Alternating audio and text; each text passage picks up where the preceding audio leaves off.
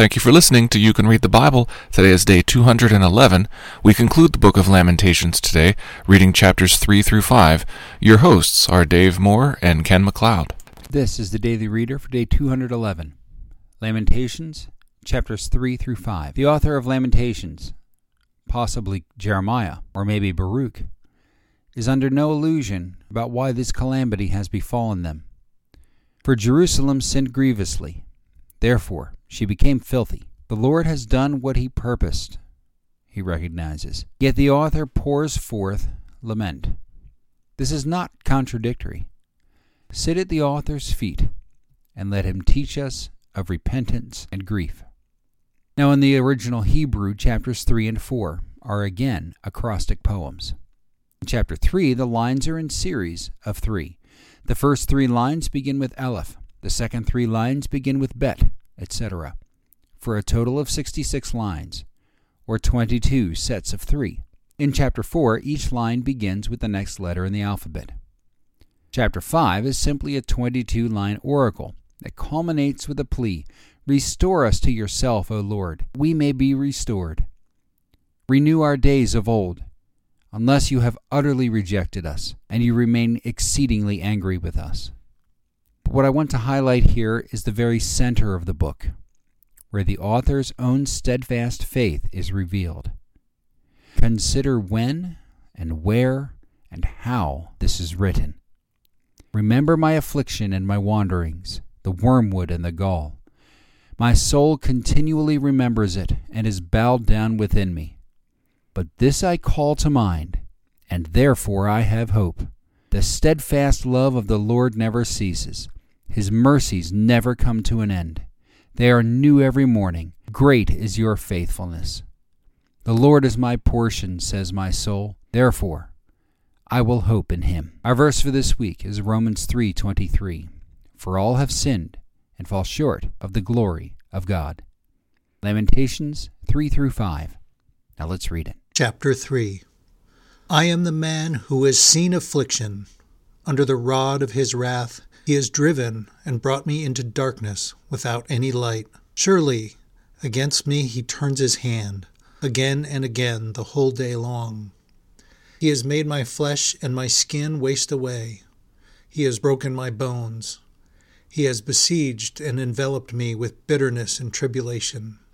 He has made me dwell in darkness like the dead of long ago. He has walled me about so that I cannot escape. He has made my chains heavy. Though I call and cry for help, he shuts out my prayer. He has blocked my ways with blocks of stone. He has made my paths crooked. He is a bear lying in wait for me, a lion in hiding. He turned aside my steps and tore me to pieces. He has made me desolate. He bent his bow and set me as a target for his arrow. He drove into my kidneys the arrows of his quiver. I've become the laughingstock of all peoples, the object of their taunts all day long. He has filled me with bitterness. He has sated me with wormwood. He has made my teeth grind on gravel and made me cower in ashes. My soul is bereft of peace.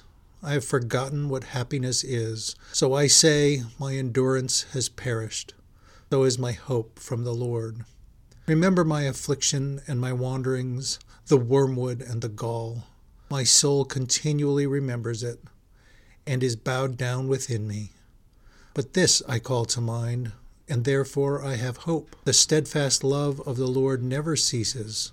His mercies never come to an end. They are new every morning. Great is your faithfulness. The Lord is my portion, says my soul. Therefore I will hope in him. The Lord is good to those who wait for him, to the soul who seeks him. It is good that one should wait quietly for the salvation of the Lord. It is good for a man that he bear the yoke in his youth. Let him sit alone in silence when it is laid on him. Let him put his mouth in the dust. There may yet be hope. Let him give his cheek to the one who strikes, and let him be filled with insults. For the Lord will not cast off forever. But though he cause grief, he will have compassion, according to the abundance of his steadfast love. For he does not afflict from his heart or grieve the children of men, to crush underfoot all the prisoners of the earth, to deny a man justice in the presence of the Most High, to subvert a man in his lawsuit, the Lord does not approve. Who has spoken, and it came to pass, unless the Lord has commanded it? Is it not from the mouth of the Most High that good and bad come? Why should a living man complain, a man about the punishment of his sins? Let us test and examine our ways, and return to the Lord. Let us lift up our hearts and hands to God in heaven. We have transgressed and rebelled, and you have not forgiven. You have wrapped yourself with anger and pursued us, killing without pity. You have wrapped yourself with a cloud, so that no prayer can pass through. You have made us scum and garbage among the peoples. All our enemies open their mouths against us. Panic and pitfall have come upon us, devastation and destruction. My eyes flow with rivers of tears because of the destruction of the daughter of my people. My eyes will flow without ceasing, without respite, until the Lord from heaven looks down and sees. My eyes cause me grief, the fate of all the daughters of my city. I have been hunted like a bird by those who were my enemies without cause. They flung me alive into the pit and cast stones on me. Water closed over my head. I said, I am lost. I called on your name, O Lord, from the depths of the pit. You heard my plea. Do not close your ear to my cry for help. You came near when I called on you. You said, do not fear. You have taken up my cause, O Lord. You have redeemed my life. You have seen the wrong done to me, O Lord. Judge my cause. You have seen all their vengeance, all their plots against me. You have heard their taunts, O Lord, all their plots against me. The lips and thoughts of my assailants are against me all the day long. Behold their sitting and their rising. I am the object of their taunts. You will repay them, O Lord, according to the work of their hands. You will give them dullness of heart. Your curse will be on them. You will pursue them in anger and destroy them under the heavens, O Lord. Chapter four. How the gold has grown dim, how the pure gold is changed. The holy stones lie scattered at the head of every street. The precious sons of Zion, worth their weight in fine gold, how they are regarded as earthen pots, the work of a potter's hands. Even jackals offer the breast, they nurse their young. The daughter of my people has become cruel, like the ostriches in the wilderness. The tongue of the nursing infant sticks to the roof of its mouth for thirst. The children beg for food, but no one gives to them. Those who once feasted on delicacies perish in the street. Those who were brought up in purple embrace ash heaps. For the chastisement of the daughter of my people has been greater than the punishment of Sodom. It was overthrown in a moment, and no hands were wrung for her. Her princes were purer than snow, whiter than milk. Their bodies were more ruddy than coral. The beauty of their form was like sapphire. Now their face is blacker than soot. They are not recognized in the streets. Their skin has shriveled on their bones. It has become as dry as wood. Happier were the victims of the sword than the victims of hunger, who wasted away, pierced by the lack of the fruits of the field. The hands of compassionate women have boiled their own children.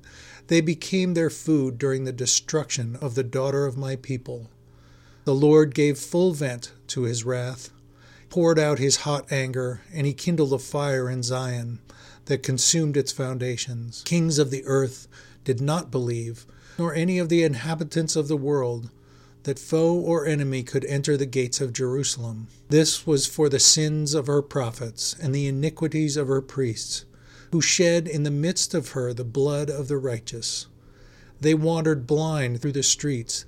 They were so defiled with blood that no one was able to touch their garments. Away, unclean, people cried at them. Away, away, do not touch. So they became fugitives and wanderers.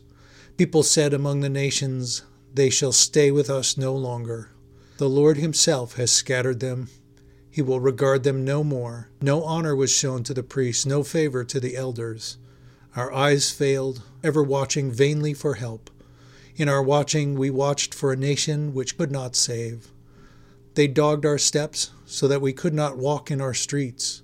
Our end drew near, our days were numbered, for our end had come. Our pursuers were swifter than the eagles in the heavens. They chased us on the mountains. They lay in wait for us in the wilderness. The breath of our nostrils, the Lord's anointed, was captured in their pits, of whom we said, under his shadow we shall live among the nations. Rejoice and be glad, O daughter of Edom, you who dwell in the land of Uz. But to you also the cup shall pass. You shall become drunk and strip yourself bare. The punishment of your iniquity, O daughter of Zion, is accomplished. He will keep you in exile no longer. But your iniquity, O daughter of Edom, he will punish. He will uncover your sins. Chapter five. Remember, O Lord, what has befallen us. Look and see our disgrace. Our inheritance has been turned over to strangers, our homes to foreigners. We have become orphans, fatherless. Our mothers are like widows. We must pay for the water we drink. The wood we get must be bought. Our pursuers are at our necks. We are weary, we are given no rest. We have been given the hand to Egypt and to Assyria to get bread enough. Our fathers sinned and are no more, and we bear their iniquities. Slaves rule over us. There is none to deliver us from their hand. We get our bread at the peril of our lives because of the sword in the wilderness. Our skin is hot as an oven with burning heat of famine. Women are raped in Zion, young women in the towns of Judah. Princes are hung up by their hands. No respect is shown to the elders. Young men are compelled to grind at the mill, and boys stagger under loads of wood. The old men have left the city gate, the young men their music. The joy of our hearts has ceased. Our dancing has been turned to mourning. The crown has fallen from our head. Woe to us, for we have sinned. For this our heart has become sick, for these things our eyes have grown dim. For Mount Zion, which lies desolate, jackals prowl over it. But you, O Lord, reign forever. Your throne endures to all generations. Why do you forget us forever? Why do you forsake us for so many days? Restore us to yourself, O Lord, that we may be restored.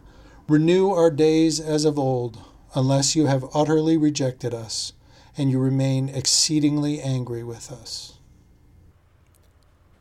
Thank you for listening to You Can Read the Bible.